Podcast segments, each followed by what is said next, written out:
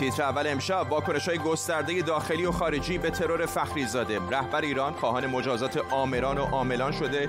شماری از مقامات ایرانی تلویحا به ناکارآمدی دستگاه های امنیتی ایران اذعان کردند. اروپا محکوم کرده و آمریکا و اسرائیل فعلا در سکوتند.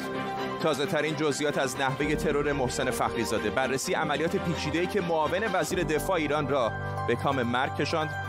و مردی که پدر بمب اتمی ایران خوانده شده زیر ذره محسن فخریزاده که بود و چطور به یکی از مهمترین چهره های برنامه هسته ایران بدل شد؟ به تیتر اول خوش آمدید.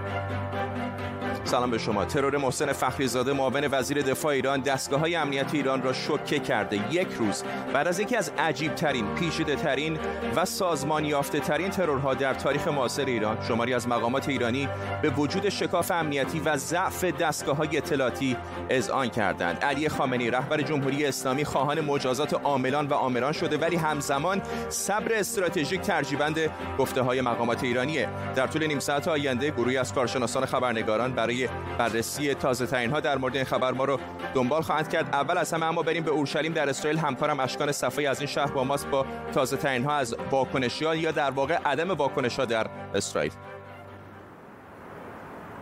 بله خب فرداد همونطوری که گفتی عدم واکنش ها در اسرائیل ما هنوز هیچ واکنش رسمی به این موضوع نداشتیم. شاید نزدیکترین موضوعی که بشه اون رو شبیه یک واکنش دونست این هست که اسرائیل اعلام کرده در واقع سطح هشدار رو برای سفارت خونه های این کشور در سرتاسر سر جهان و همچنین جوامع یهودی بالا برده پس از تهدیدهایی که انجام شده.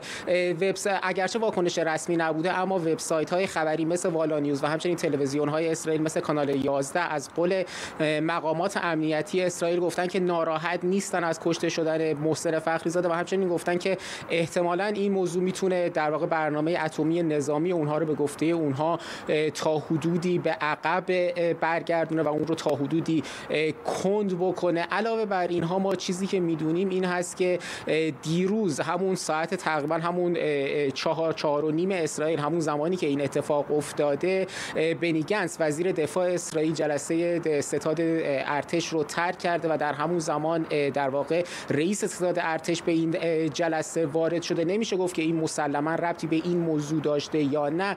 یک مورد دیگه هم که بعضی البته گفتن که شاید این مربوط به در واقع همین موضوع باشه صحبت های نتانیاهو بود که دیروز یک ویدیویی منتشر کرد از دستاوردهای خودش در یک هفته گذشته گفت و گفت که بعضی از مسائل رو نمی‌تونیم بگیم. البته بیشتر کارشناسان در اسرائیل میگن این موضوعی که او به اشاره کرده که نمی‌تونه بگه احتمالاً این نیست و بلکه در واقع سفرش احتمالا به عربستان سعودی است. اشکان صفایی در اورشلیم ممنونم از تو.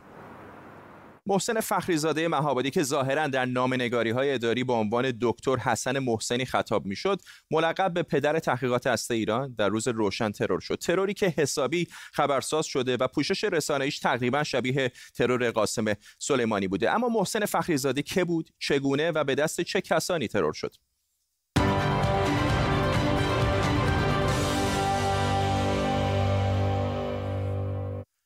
ترور اینجا اتفاق افتاد. تهران آبسرد دماوند بولوار آبسرد. ساعت حدودا حوالی دو بعد ظهر روز جمعه هفتم آذر. خودرو حامل محسن فخریزاده به همراه دو خودروی دیگه حافظ حامل محافظانش وارد این جاده میشن. هزار متر بعد از ورودی بولوار اینجا نزدیک باغ معروف به باغ سرهنگ یک نیسان آبی رنگ پر از الوار چوبی پارک شده. خودروی نزدیک خودرو نزدیکای باغ سرهنگ به رگبار بسته میشه و نیسان که حاوی مواد منفجر است منفجر میشه. بعد از انفجار ای که گفته میشه حدودا 12 نفر بودن کمین کرده بودن شروع می‌کنن به تیراندازی به طرف ماشین فخری زاده و خبرگزاری های رسمی گفتن که بعد از انتقال با هلیکوپتر به بیمارستان فوت می‌کنه. حمله که به نظر کاملا برنامه ریزی شده و با اطلاعات بسیار دقیق بوده. وضعیت بلوار شهر آب سرد. دقایقی پیش شاهد درگیری مسلحانه بوده و بر اساس اخبار واصله گویا به نظر می‌رسه یکی از دانشمندان هسته‌ای کشورمون در شهر آبسد ترور شده. اما مرد مرموز برنامه هسته ایران کیه و چرا و به دست چه کسانی ترور شد؟ 63 ساله و عضو ارشد سپاه پاسداران بود که سال 1362 فعالیت در واحد تحقیقات ویژه اتمی برنامه سپاه با نام تیم 32 رو شروع کرد. از سال 1371 استاد فیزیک دانشگاه امام حسین سپاه شد و آغاز فعالیت های تحقیقاتی در مورد برنامه هسته تحقیقاتی که به گفته مقامات ایران متوقف شد اما با استناد به گزارش های آژانس بین‌المللی انرژی اتمی تحت عنوان پروژه آماد ادامه پیدا کرد و بالاخره رئیس سازمان پژوهش نوآوری وزارت دفاع یا همون سپند شد که بعضی ها پست آخر اون رو با برنامه موشکی ایران مرتبط می‌دونن. اسمش جزو افراد تحریم شده در قطعنامه 1747 سال 1386 شورای امنیت سازمان ملل بود که در نتیجه برجام از لیست تحریم ها خارج شد. از اون با نام اوپنهایمر ایران هم نام برده میشه. حالا چرا اوپنهایمر؟ چون اوپنهایمر دانشمندی بود که تحت نظارت اون اولین بمب اتمی دنیا ساخته شد. خبرگزاری های غربی گفتند که او مدیر پروژه ساخت کلاهک هسته ایران بوده. آژانس بین‌المللی هم در گزارشی که سال 2011 منتشر کرد نقش مهم فخریزاده در فعالیت های هسته مشکوک ایران رو تایید کرده. آژانس بارها درخواست مصاحبه با فخریزاده رو کرده بود اما ایران همیشه درخواست آژانس رو رد کرده. ترور اون تقریبا همزمان با سالمرگ و ترور مجید شهریاری که اون هم از دانشمندان هسته‌ای بود اتفاق افتاد. این اسم رو به خاطر بسپارید. فخریزاده. و امروز در سال 2018 این فعالیت ها به دست سپند ادامه داره. سازمانی درون وزارت دفاع ایران. و جای شگفتی نیست که این پروژه هم مانند پروژه آماد توسط دکتر فخریزاده هدایت میشه.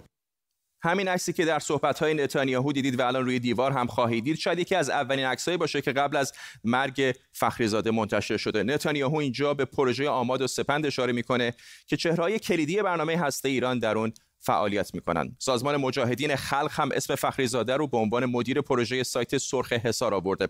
سازمان مجاهدین ادعا کرده هدف این سایت تولید سلاح هسته‌ای. البته ایران همیشه قصد تولید سلاح هسته‌ای رو تکذیب کرده. حالا سایت سرخ حصار کجاست؟ خیلی از محل ترور اتفاقا دور نیست در بزرگراه تهران دماونده.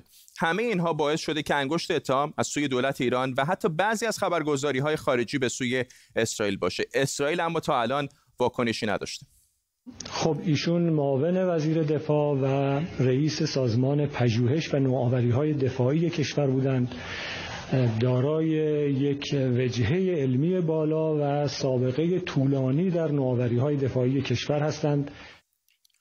حادثه نتنز ترور نفر دوم القاعده در ایران و حالا ترور فخریزاده در روز روشن نشون دهنده آشمز شدن کامل مقامات دولتی ایرانه و فارغ از اینکه چه کسی عملیات رو طراحی کرده باشه انگار نفوذ اطلاعاتی در ایران فرای حد تصور های حفاظتی جمهوری اسلامیه.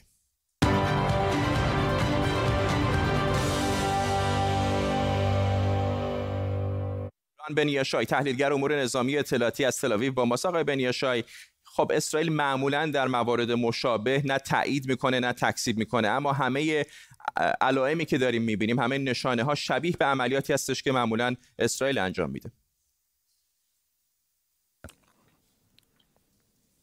I prefer to give you an indirect answer. من ترجیح میدم پاسخ غیر مستقیم بدم. ابتدا اینکه یک روزنامه قابل اعتماد آمریکایی نیویورک تایمز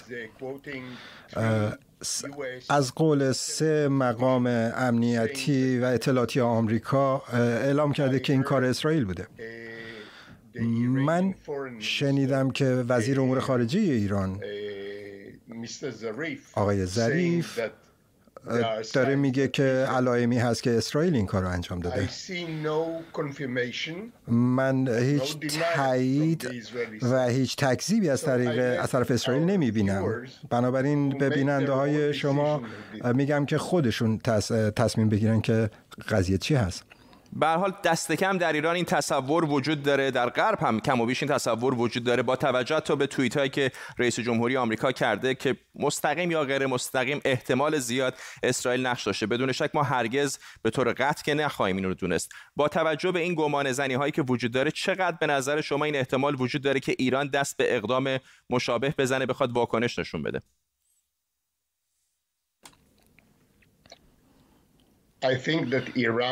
من فکر می‌کنم که ایران بسیار دلش می‌خواد که انتقام بگیره. برای اینکه می‌تونید میشه فخریزاده رو مقایسه کرد با قاسم سلیمانی؟ این دو نفر هر دو مسئولیت دو تلاش راهبردی ایران رو بر عهده داشتن. که به ایران یک تسلطی ببخشن بر کل منطقه خاورمیانه. سلیمانی مسئول عملیات بی ثبات کننده در خاورمیانه از طریق گروه های نیابتیش مانند حزب الله و حوتی های یمن و دیگران بوده و فخریزاده مسئول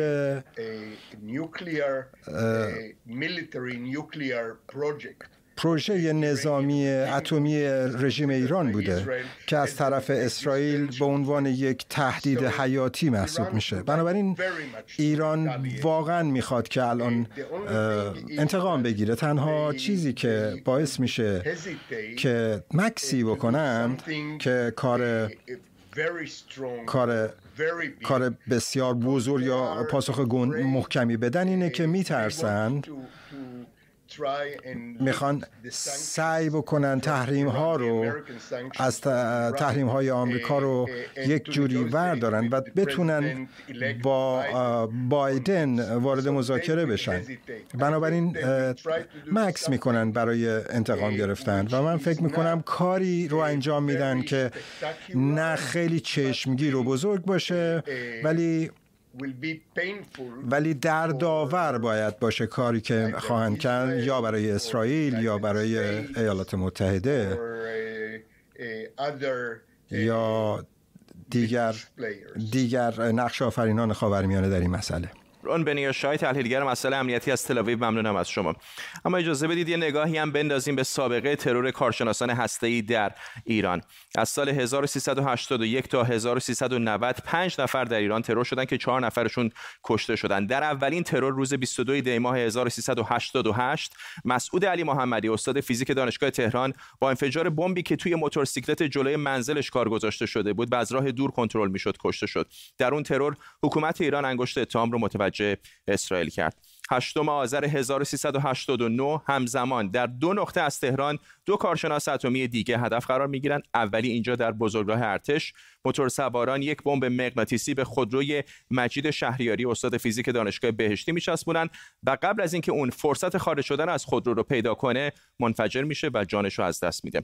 همون وقت در ولنجک فریدون عباسی استاد فیزیک اتمی دانشگاه بهشتی و عضو سپاه پاسداران هدف قرار می‌گیره و موتور سواران به خودروش بمبی میچسبونن ولی اون فرصت می‌کنه قبل از انفجار بپره بیرون و فقط مجروح میشه.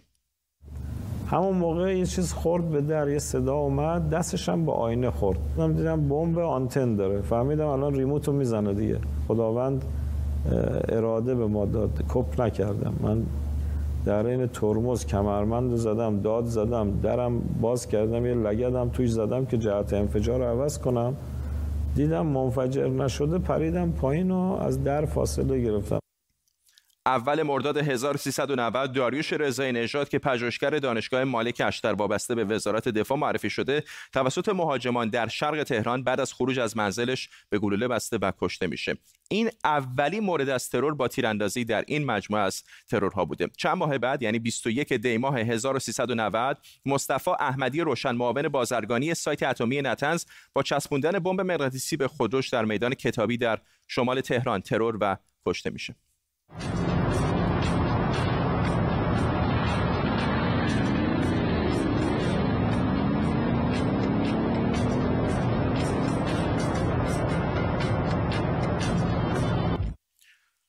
و حالا نه سال بعد از آخرین ترور در یکی از عجیبترین و سازمانی یافته ترین موارد ترور در سالهای اخیر در ایران یک تیم عملیاتی بزرگ در خارج از تهران محسن فخریزاده یکی از مهمترین مدیران برنامه های هسته‌ای و تسلیحاتی ایران رو به همراه محافظش کشتن. فرزین ندیمی تحلیلگر امور دفاعی امنیتی در مؤسسه واشنگتن از واشنگتن دی سی با ما ندیمی ایران به خصوص مقامات امنیتی ایران بارها در مورد اشراف امنیتیشون صحبت می‌کنن. اینکه همه رو تحت نظارت دارن. ولی یک اتفاق این چنینی باعث شرمساری هست برای دستگاه اطلاعاتی ایران. اینطور نیست؟ بله بله کاملا درسته. بارها شده که مقامات بلندپایه ایران از نفوذناپذیری اطلاعاتی و دفاعی خودشون سخن گفتن ولی در عمل این اتفاقات مرتب میفته و یکی از مهمترین اتفاقات هم انفجاری بود که در سایت نتنز روی که از محافظت شده ترین مراکز نظامی و اتمی ایران که در اثر انفجار بزرگی به طور کامل یکی از قسمت مهمش منفجر میشه. ولی از نقطه نظر غربی ها من می‌بینم مثلا بعضی از اروپایی ها دارن بهش واکنش نشون میدن به عنوان جنایت ازش یاد می‌کنن. به حال در نرم بین المللی یکم عجیب هستش که یک دولتی در یک کشور دیگر یک دولت مستقل رو ازش رو بخواد ترور بکنه. اینطور نیست؟ بله خب طبیعتا از نظر حقوق بین الملل مسئله ترور یک جز اون محدوده خاکستری هستش که خیلی روش بحث هست از نظر حقوقی. ولی وقتی که برای اسرائیل موضوع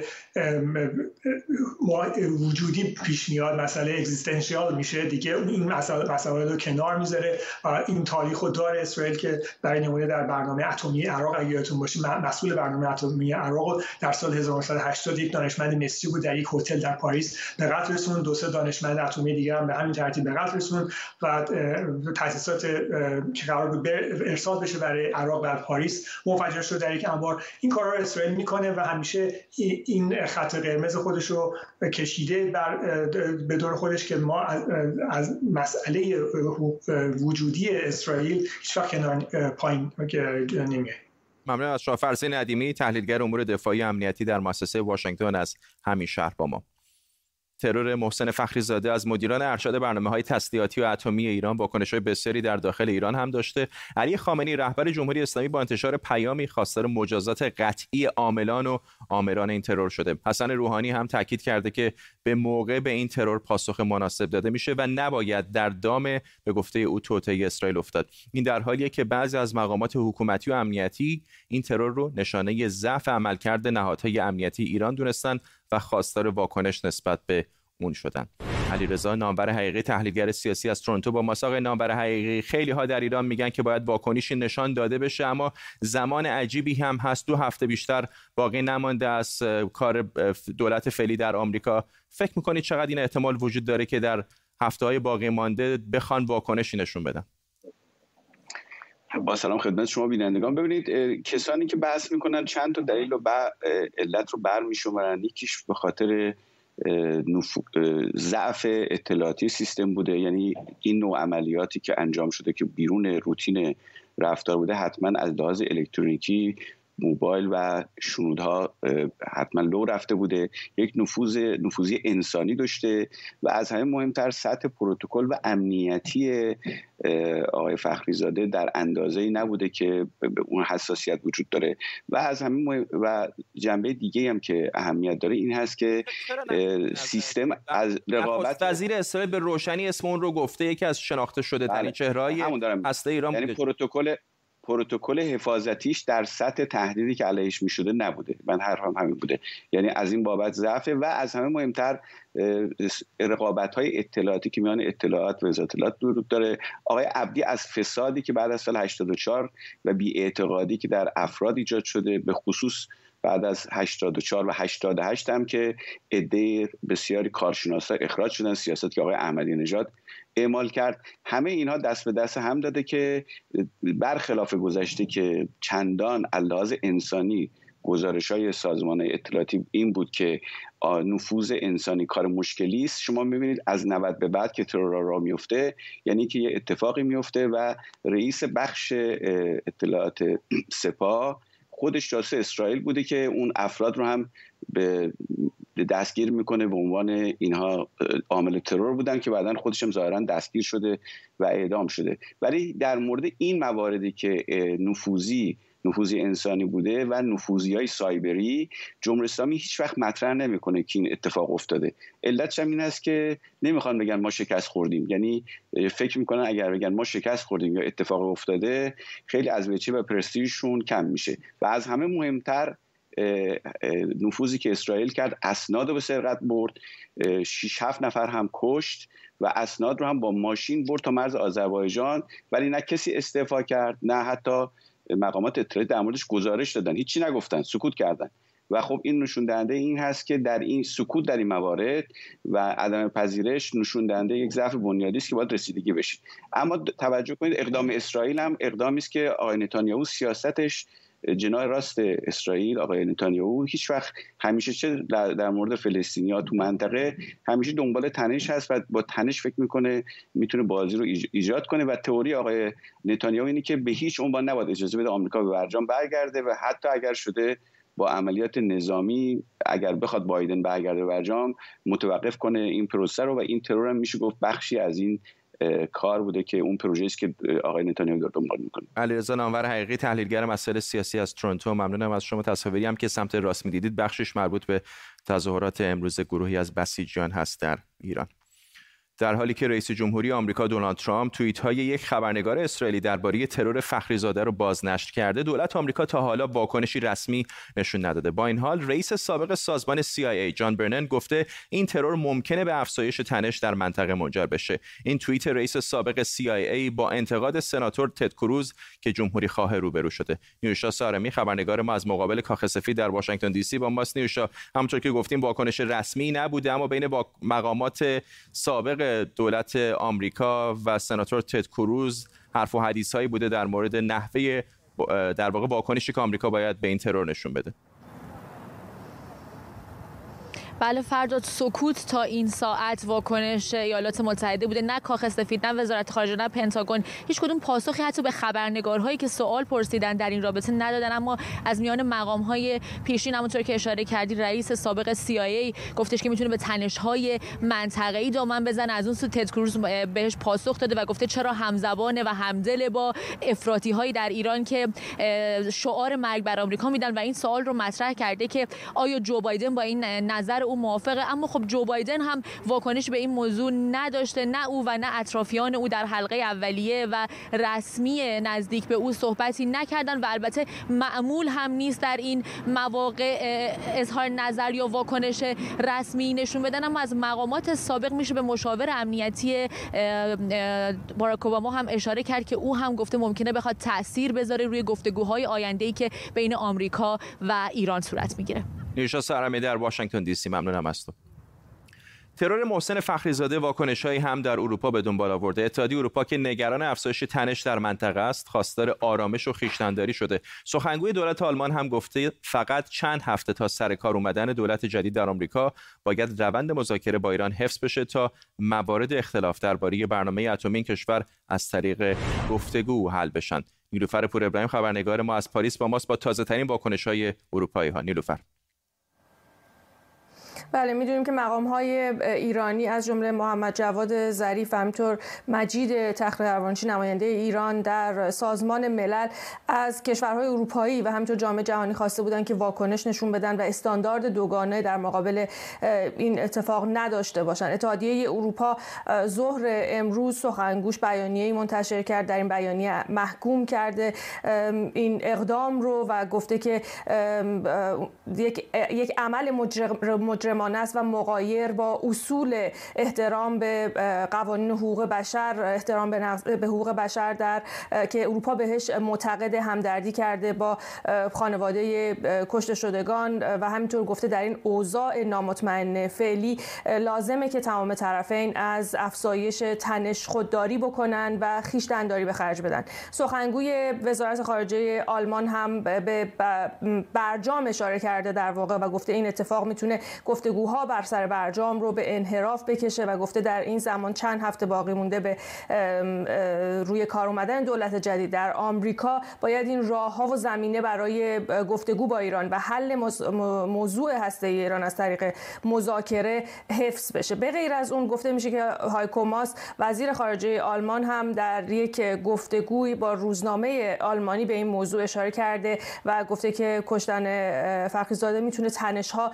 در منطقه رو بیشتر بکنه و به هیچ عنوان به نفع کشورهای اروپایی نیست و همینطور خواستار خیشتنداری شده. می‌دونیم که کشورهای اروپایی حالا نگران این موضوع هستند از طرف کشورهای دیگه به طور جداگانه بیانیه منتشر نشده ولی نگرانی اونها از اینه که ایران بخواد اقدامی تلافی جویانه انجام بده و یا تلاش های اونها رو برای آرام نگه داشتن وضعیت تا روی کار اومدن دولت بایدن سختتر کنه. ممنونم از لوفرپور ابراهیم در پاریس با ما.